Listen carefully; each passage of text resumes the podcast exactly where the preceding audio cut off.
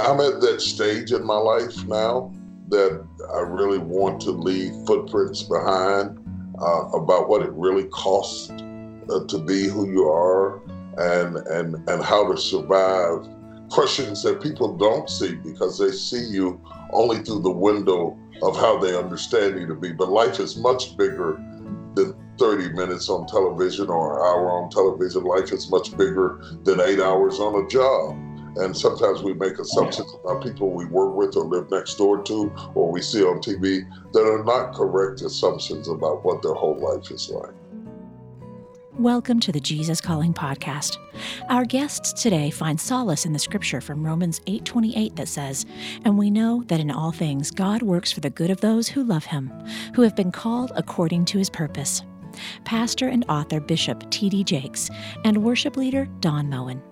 Up first is T.D. Jakes, author, film producer, and senior pastor at the Potter's House Church in Dallas, Texas. Bishop Jakes has seen his ministry soar to great heights, speaking in front of thousands and touching many more lives through his various ministries. Yet, through some of his most successful days, Bishop Jakes has experienced what he calls life's crushing moments, and his status as a well known minister has not kept him immune from pain and despair. With compassion and understanding, Bishop Jakes relates his own experience of being crushed and helps us reconcile difficult times with God's promise that He will work all things together for our good. My name is uh, T.D. Jakes, uh, Thomas Dexter Jakes. I'm the senior pastor of the Potter's House. I'm a film producer and author and uh, entrepreneur. People often make that mistake of thinking that because a person is on television or because they are successful or because they are young or because they are beautiful or whatever the because is that that they are exempt from pain. Just because you don't see it doesn't mean that we don't suffer. In my own life lots of questions and crushing moments and times that uh, i thought i wasn't going to make it and uh, and and parts of me didn't make it so that other parts of me couldn't make it and uh, and so I wrote to people who are dealing with pressure or have dealt with pressure or are stuck in a crushing moment in their life, uh, how to survive the crushings that are inherent with just being a human being. Crushing in its purest form is when external pressures uh, become so strong that they begin to make indentations and pressures on the object that is the recipient of that pressure. It really deals with pressure in all of its forms. My father got sick when I was 10 and, and uh, suffered renal failure. His blood pressure went up to 290 over 280. Uh, his kidneys collapsed, and I grew up with kidney machines and in hospitals most of my life. He died when I was 16 years old. That was the big crushing of my childhood the passing of my mother much later in my life, who died of Alzheimer's while my ministry was exploding. My mother was was failing, and so my church was going up and my mother was going down at the same time, and I was being crushed in between the demands of both. She ultimately died in my arms. Uh, my mother-in-law preceded her in death. Uh, my daughter got pregnant as a teenager. Uh, all of that was happening at the height of my ministry. and so those were very strong crushing moments in my life and uh, made me want to write to other people who are going through different types of crushings in their lives and, and maybe to be able to shed some insight about those moments and how to survive them. The whole book is inspired from uh, looking at Jesus at the Passover, lifting up the cup to say the New Testament was in his blood. I realized that the experiences of the grapes that made the wine were the experiences that he was about to confront. That the grape is raised to be crushed, and Christ was born to die. And that the grape was raised to be crushed so that it might either enter into the state of becoming wine, and Christ was born to die so that he might be raised from the dead and, and be our uh, ever living Savior. The cross itself was a horrific uh, emblem of suffering and shame. And it was not something that Jesus enjoyed. The Bible said he despised the shame of it, but for the joy that was set before him, he endured the suffering of the cross. And so many times in life, while we're going through it, it's hard to remain upbeat. And so it wasn't something that he enjoyed. And yet, at the end of the day, when all was said and done, um, it worked together for, for our good and it worked together to reveal who he really was when he proved himself to be Lord over death, hell, and the grave. Let's work on that verse a little bit. It says all things work together for the good. It doesn't say that all things are good. It said they work together for good. And uh, so that means that there may be some things that are bad that still work together for good. Uh, a good illustration of that is if you've ever tasted baking powder by itself, it tastes horrific. But if it work, if you work it in with the other ingredients, it has a purpose. And I think that's what the text is really saying. All things work together for the good of them that love the Lord, who are the called according to his purpose. Uh, your purpose is often uh, directed by negative things that push you uh, to be who you become. To tell yourself that you don't have enough faith is to be like Job's friends. Must be something that you did, or who sinned, the mother or the father, that the child should be like this. People say little things trying to be helpful that are really quite damaging to people who have been crushed you have to be gentle with people that are hurting. You have to be empathetic. There's nothing worse than having somebody snatch you out of bed uh, the, the day after surgery or be be in, inconsiderate to your pain and your suffering. People who are effective with working with hurting people are effective because they respect the other person's pain and they're gentle in what they say and do to make them better. That's why we need ministry. That's why we have uh, worship music and playing that sort of thing. We have uh, tapes we can listen to. We need devotionals of all types because sometimes when we have been raised in the faith or raised around the faith, we assume that everybody knows how to be devout. When in reality, sometimes people don't know how to pray. Sometimes people don't know how to get close to God and to have some guidance and direction, whether it's in print or uh, in a book form or audio, anything that will help you to learn how to be more successful at things that other people take for granted is very, very important. Uh, this is a passage from Jesus Calling for March 19th. I speak to you from the depths of your being. Hear me saying soothing words of peace, assuring you of my love. Do not listen to voices of accusation for they are not from me. I speak to you in love tones, lifting you up. My spirit convicts cleanly, without crushing words of shame. Let the Spirit take charge of your mind, combing out tangles of deception. Be transformed by the truth that I live within you. The light of my presence is shining upon you. In benedictions of peace let my light shine in you. Don't dim it with worries or fears. Holiness is letting me live through you. Since I dwell in you, you are fully equipped to be holy. Pause before responding to people or situations, giving my spirit space to act through you. Hasty words and actions leave no room for me. This is atheistic living. I want to inhabit all your moments, gracing your thoughts, words, and behaviors. The amazing thing about Christianity to me is that uh, it's it's the toughest altar call ever. Jesus says, uh, uh, "Hey, if you want to be my disciple, pick up your cross and follow me. I'm getting ready to die." That's not an invitation that's very pleasant. Uh, yet it's honest and it's open and it's real and it's raw and it's true. And I think when we move too far away from that and make people think that being a Christian means that Kool Aid is going to come out of your water fountain and everything's going to be wonderful in your life, we're, we're, we're false advertising. The reality is, many times God develops us through the crushing. Uh, God develops the world around us. And sometimes when you look for the good that's going to come out of the crushing, sometimes the good comes out of your children, it comes out of your environment around you. It's a witness to your neighbors, but there will be something good that comes out of it if you can resist the temptation to become bitter and take the more difficult choice of becoming better. Bishop Jakes' new book, Crushing God Turns Pressure into Power, is now available wherever you buy books.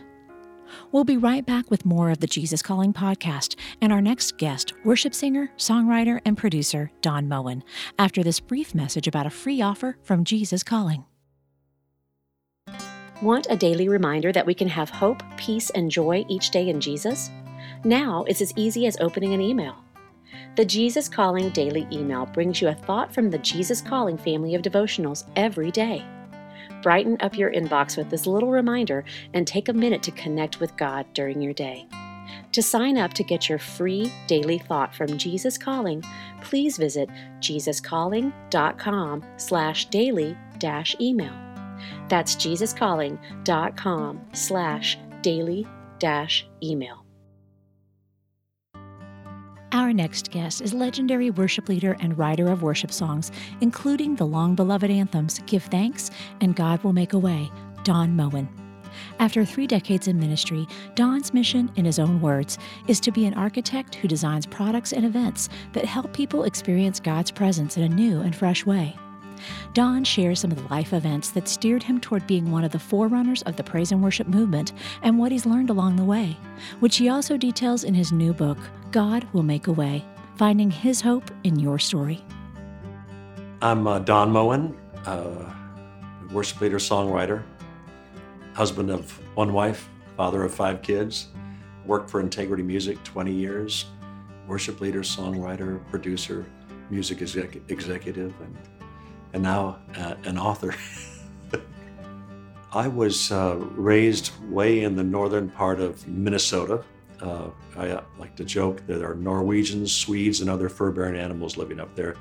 Um, my father was uh, confirmed in the Norwegian Lutheran Church. Uh, my mother took us kids. We all got saved at an Assemblies of God church. I mean, small town in northern Minnesota. So, older brother, two younger sisters, and um, and uh, just a small community. I was kind of raised in this tiny little church. Um, my mother uh, forced me to play the piano, uh, forced all of us kids to take piano lessons, and uh, and I hated it. You know, she forced us to sing in church. I hated that, but you know, it was a it was a good. It was a really good childhood. Music was all around us all the time. My mother was a piano player in the church. Um, I played uh, trombone and violin and, and sang with my brothers and sisters, an older brother and two younger sisters. And so that was, that was life in uh, northern Minnesota. I actually um, g- got a scholarship uh, uh, playing violin at the University of Southern Mississippi. so that's what I thought I would do for um, the rest of my life. Uh, and I was studying music education. Uh, the uh, I didn't want to go to school. I wanted to join the Navy. When I was in high school, uh, all I wanted to do was be a, a airplane, uh, fly a fighter jet. That's what I wanted to do. But because I wore glasses, uh, they wouldn't allow me into flight school. So my backup plan was to be a forest ranger, forest service, because I like to hunt and fish, and that made sense to me.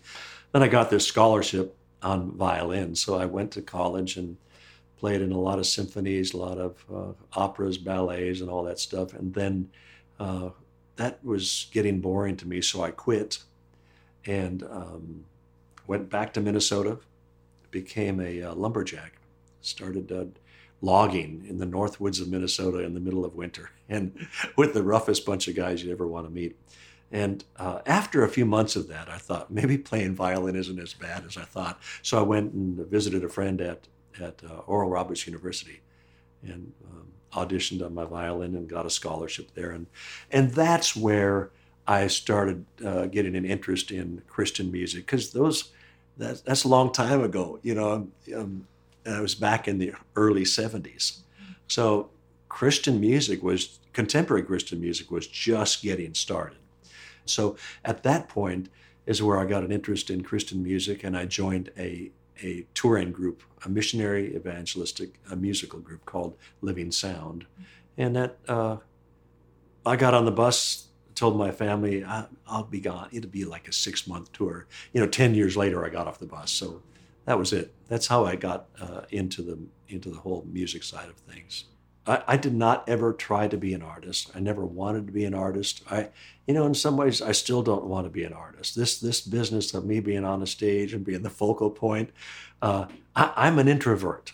Um, my wife will tell you if we go to a um, party with lots of people, because of what I do on stage, people think I'm this extrovert guy. But if we go to a party, I'll say to Laura, What if somebody says hello to me? What do I say? She goes, Just say hello. And it's like, so give me a one or two people, but oh my gosh, you know, a large group of people. But here I am on a stage all the time in front, in front of large groups of people. what people don't know about me is that I failed my speech class uh, at Oral Roberts University there were, I think, 15 or 20 students in the class, and I got an F because I could not, I missed my final exam because I, I just could not get in front of 15 people and give a speech. That's how petrified I was of, uh, of being in front of people. So the fact that I'm an artist at all is amazing. When Give Thanks came out, that was, I recorded that May of 1986. And it was released, I think, January of '87. And when we when we recorded it, I, I don't think anybody really knew that it was going to that we were in the middle of something big. I remember Mike Coleman, uh, who's the president uh, and co-founder of Integrity Music, saying, "Don, this cassette could sell as many as 50,000 units," and it sold uh, well over a million units. So I don't know that anybody saw that coming we were right in the middle of um, a, a, huge um, emphasis on worship. We just kind of were, we were just kind of swept up in that whole thing. And uh, boy, I look back on those days, I think, what a what an honor to be in the middle of that. Well, in the early years uh, of integrity, you know, like we, we, realized we were, this was a move of God, and um, and the big challenge is once you start growing so fast, you know, when you have, Uh, we had a whole company, then it was about 65 people focused on one product. We didn't have multiple lines of product. We had one product and it was called Hosanna Music. And everybody was working on that one product and everybody was praying, everybody was just believing the Lord, and it just like was taken off. And then suddenly we have a very large company with a lot of money coming in. People with operational skills come in and say, now we need to control you creative people and, and put parameters around what we do and how we do it. And, and I think that's, that that's necessary. It is necessary. Uh, all the gifts need to come together. But boy, the, the danger is trying to control. And that's what happens a lot of times in the move of God people say, uh, okay, now we're going to organize this so we can control the move of God. And I think uh, when it's a move of God, you have to just kind of hold it open handed and allow the Lord to do what He wants to do. And as, as you know, just human vessels, we need to just get out of the way and let God do what He wants to do. Uh, so that was a real, real privilege to be involved in that, in, in a genuine move of God. God Will Make a Way uh, has probably be, become one of my um, most recognizable songs. People associate that song with me. And uh, it was written for a uh, pretty desperate situation in my family when my little nephew was killed in a car accident. But it's not a song of desperation. You know, it's a song of declaration. God will make a way. Uh, my uh, my wife's sister and husband had been heading to Colorado on a ski vacation from Oklahoma, and their uh, van was broadsided by an 18 wheeler in the middle of the Texas panhandle. Uh, three little boys were seriously injured, and the oldest boy was eight years old, was killed. So there they were out in the middle of um, nowhere, in the middle of nowhere. And I get a call 10 o'clock at 10.30 at night um, from Laura's mom and said there's been a terrible accident and uh, Susan and Craig were involved in a wreck and Jeremy is dead. And uh, it's like I'm, when I heard the news, I felt uh, I felt so absolutely helpless because um, you know you're hundreds of miles away. Um, what do you do? So all the scriptures come into my head. Uh, all things work together for good. Uh, you know, there's nothing I could share that that would seem to bring comfort. I did call them in the hospital, and I encouraged them.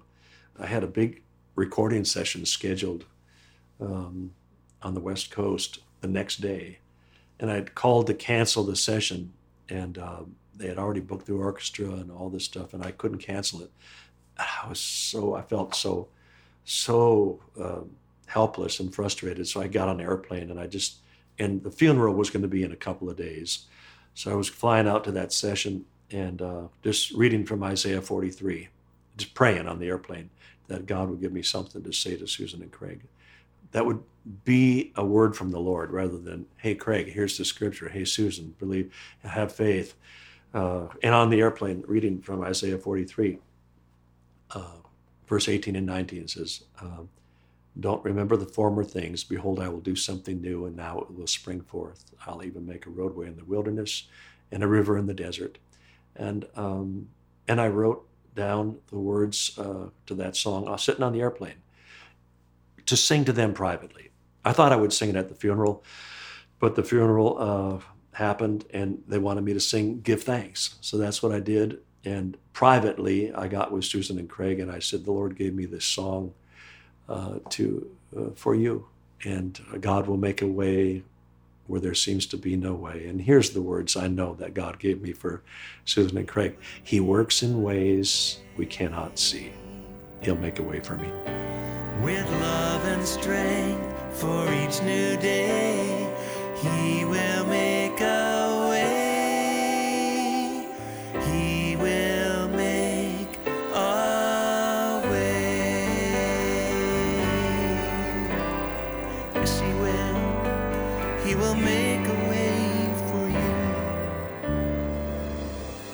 I knew there would be days after the funeral when everybody would leave and she'd walk into a closet and see Jeremy's clothes hanging there. And it's like, you know, uh, Susan, you just got to believe that this, I know this looks hopeless, but um, you, you have to believe that, that God is not finished with you guys and there's going to be life after this. So, so I just sang it for them privately and I put it away and never sang it again for a few years. And I was in Dothan, Alabama. Why do I remember that? I was singing in Dothan, Alabama, and while I was singing, it's like the Lord brought this song back to my mind or my spirit, and I, I had to pull out my legal pad and look at the.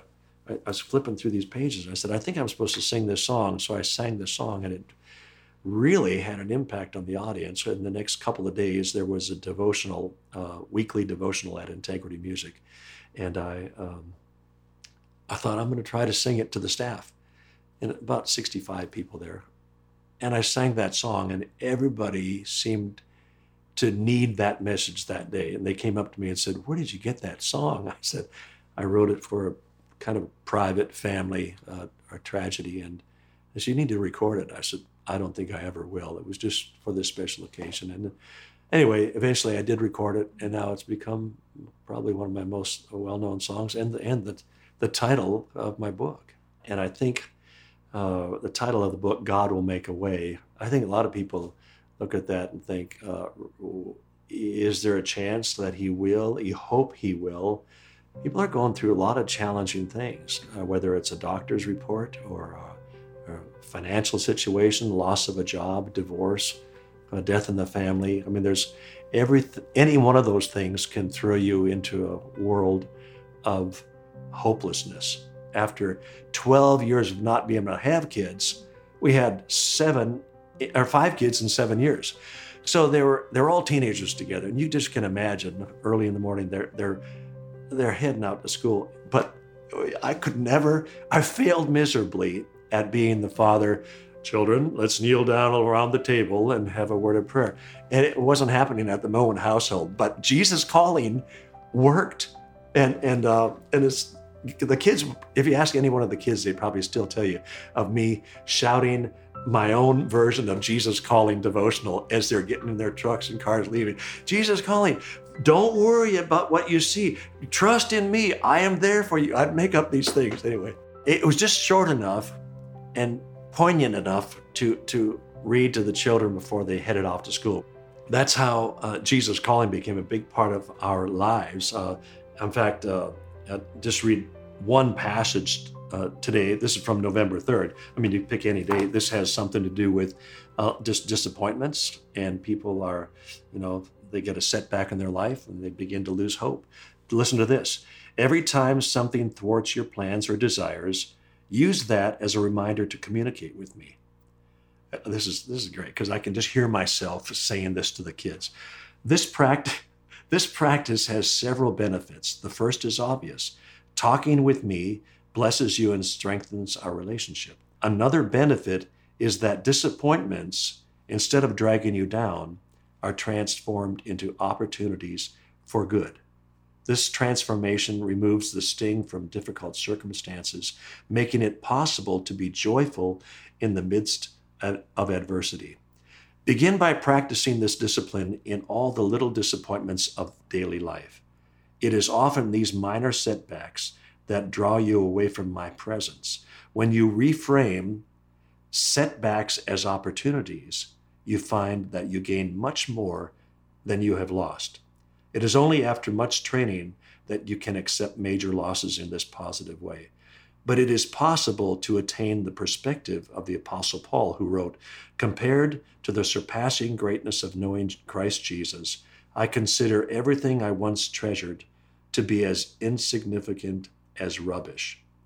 And then there's the scripture, Colossians 4 2, devote yourselves to prayer, being watchful and thankful and Philippians 3 7 and 8.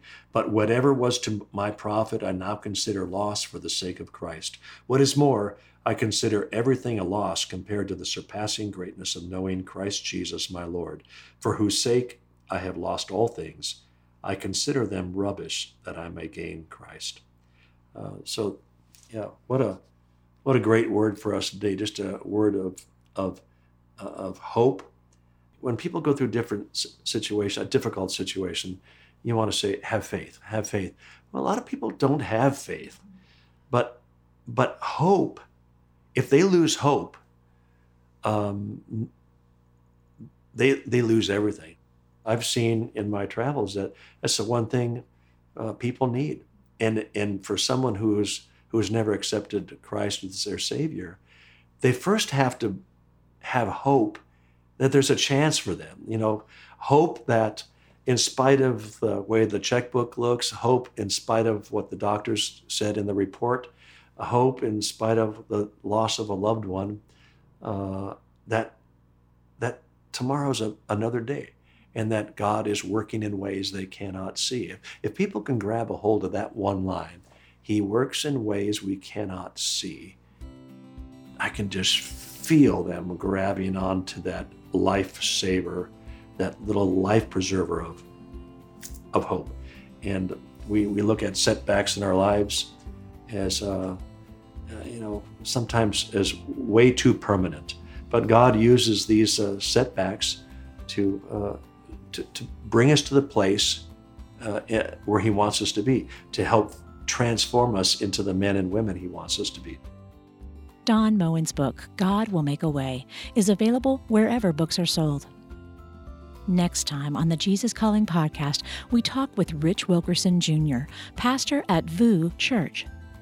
Rich descends from four generations of pastors in his family, including David Wilkerson, the writer of the classic Christian book, The Cross and the Switchblade. Rich talks about how his early view of God shifted from judge to loving father ultimately the way that you view God is going to dictate how you receive and communicate with God. And it wasn't until I was much older that I began to really discover who Jesus was.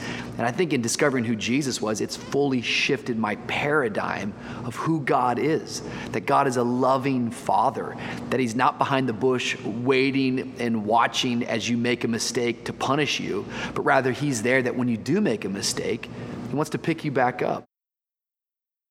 Do you love hearing these stories of faith weekly from people like you whose lives have been changed by a closer walk with God? Then be sure to subscribe to the Jesus Calling Stories of Faith podcast on iTunes, Stitcher, or wherever you listen to your podcasts. If you like what you're hearing, leave us a review so that we can reach others with these inspirational stories.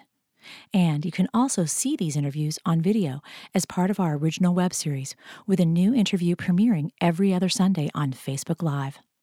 Find previously broadcast interviews on our YouTube channel, on IGTV, or on JesusCalling.com/video.